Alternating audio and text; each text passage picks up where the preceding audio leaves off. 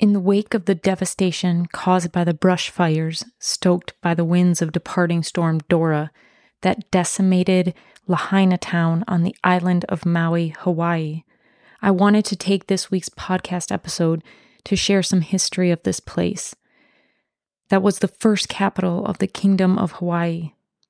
I hope to honor this historic place, celebrate the people who are Lahaina, and bring attention to what will be a long and difficult recovery. But what I hope this episode inspires you to do is go and read and listen to the stories of the people of Maui that have lost generations of family history and that have seen the land of their ancestors destroyed. I will be linking to some of these stories on Substack, where you can find a transcript of this episode and pictures of the Lahaina that impacted so many of us. Lahaina holds deep cultural significance to the people of Hawaii.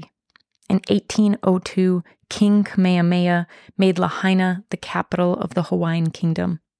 He built a palace there, and it was the seat of the government for fifty years.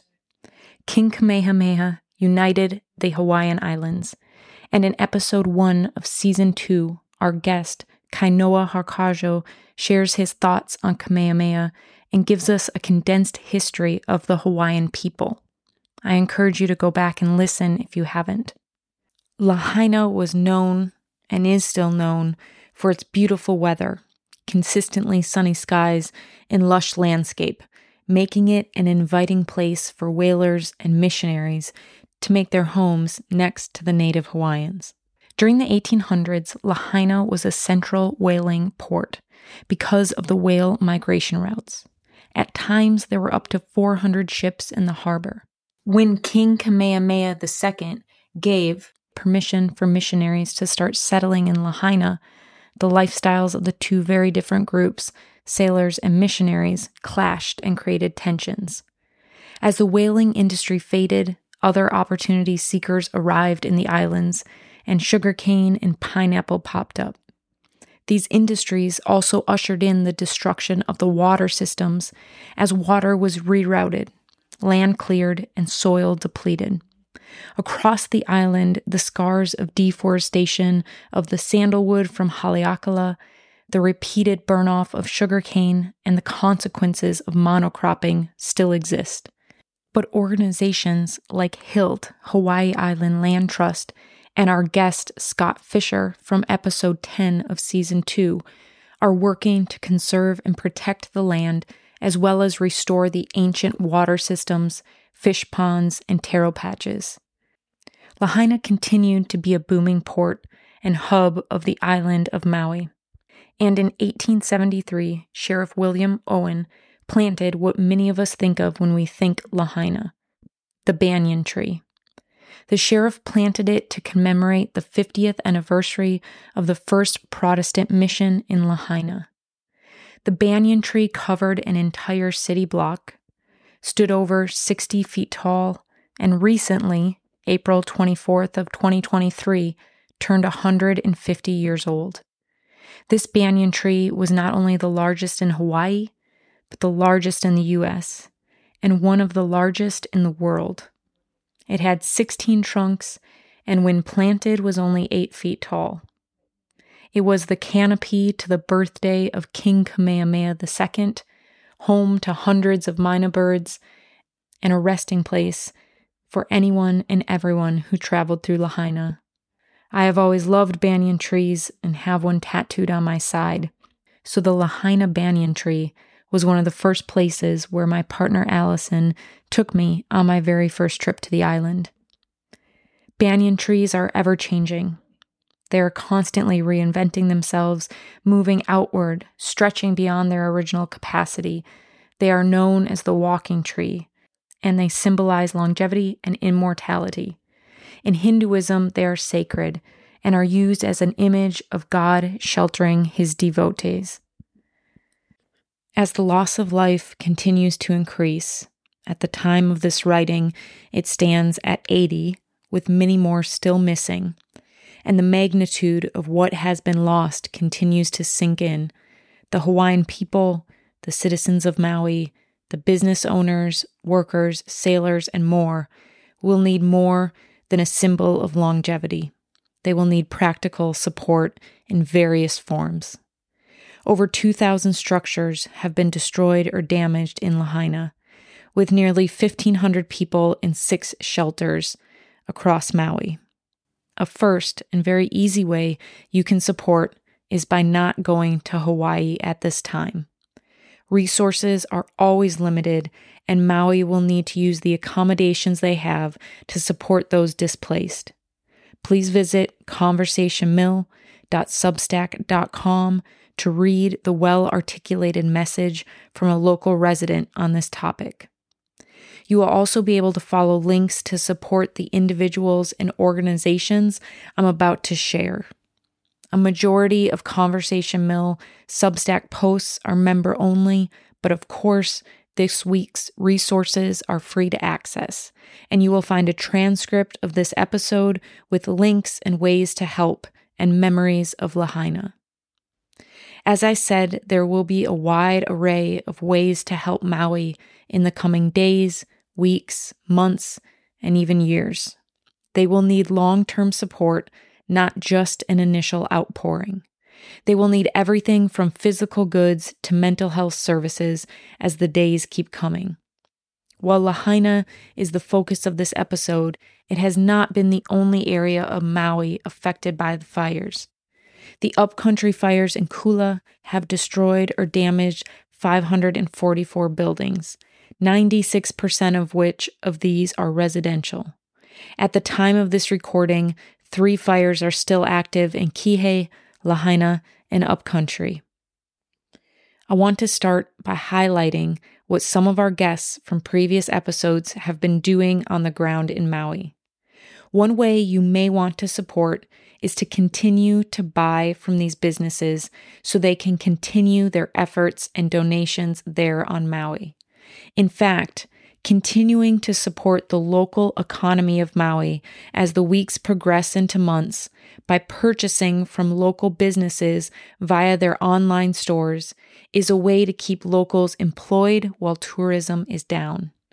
Consider purchasing your Christmas gifts this year from locally owned and operated Maui businesses, as tourism will continue to be reduced, and we want to keep the economy going and hold jobs for the community there. Here are a few of our guests that have sprung into action. Aloha Bright creator Doctor Sonia Gupta is donating toothbrushes, floss, and other dental supplies. You can support her by following her on social media, purchasing from her online store, and watching for her daily posts on what donations are needed. Depot Market, Tiffany, and Christian are supporting their community in various ways, but one way that is close to their hearts is by shopping for and donating dog and cat food to the Maui Humane Society.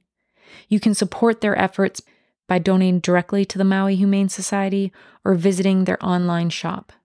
Christmas is not that far away. Keep their handmade jewelry in mind as gifts this season and support a local family that grew up on Maui that is now actively supporting their community any way they can. Moko Roots owner Alexis is providing food and additional resources like gas to the people of Lahaina.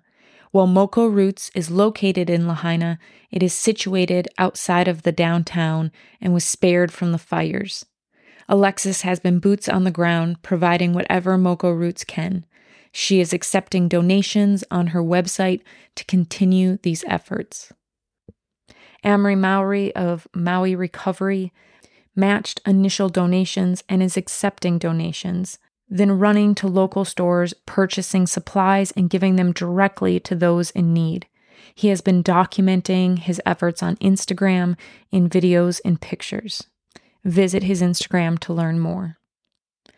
Sparky's Food Company has taken the lead once again and has closed its restaurant for seating to be a hub for donations and to use the kitchen to cook for first responders and firefighters and community members affected by the fires.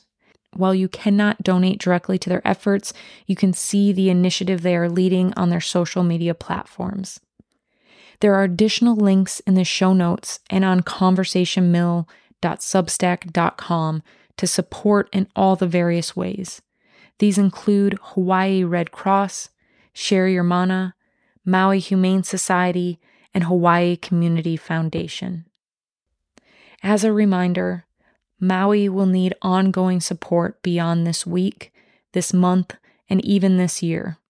For those of us that Maui has had a lasting impact on, we will not forget in the coming months. I will share the ongoing recovery efforts in the months and possibly years to come on this platform. And while Maui and Hawaii is a community that I was so graciously welcomed into with Aloha, I may not be familiar with other communities around the country that will experience great loss this year and moving forward. As we grow this podcast community, share with me the stories and needs of your communities as these tragedies occur. While I pray they are rare, the reality is that they will continue in various ways and degrees. Share your stories with me if your community is impacted, so I can bring attention and awareness to them here. Let's support the locals on the ground in Maui and let them rebuild in line with their ancestry, cultural values, and Aloha. If you visit conversation mill dot substack dot com, you can also learn some Hawaiian language that you will be hearing in social media posts and news stories coming from Maui. You will soon find the beauty and wisdom behind the language of the Hawaiian people. I believe it is our kuleana to educate ourselves on the cultures we ask to invite us in, or that we insert ourselves into to visit or live. To end, I'd like to read a brief poem from W S Merwin, who made his home on Maui and left a legacy of deep respect for the Hawaiian people and the land. This poem is called The Inevitable Lightness. The roads and everything on them fly up and dissolve. A net rises from the world, the cobweb in which it was dying. And the earth breathes, naked with its new scars, and sky everywhere.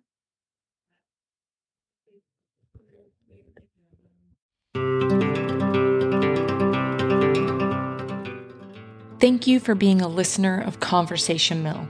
The podcast is growing, but we need your continued support in the form of comments, likes, and subscriptions. If you've enjoyed even one episode, please take two minutes to comment under the episode or the podcast itself, or rate the podcast. Hitting the subscribe button wherever you listen to the podcast helps tremendously. Every like and subscribe helps me support local businesses and local nonprofits by giving them a platform to tell their stories. Together, we can foster the understanding, diversity, and economies that make our individual communities flourish, while creating our own community here at Conversation Mill. Also, you can join us at conversation mill dot substack dot com, where you can become a member and receive weekly member-only content, including member-only episodes. I look forward to sharing a new conversation with you next week, and as always, thank you for your support.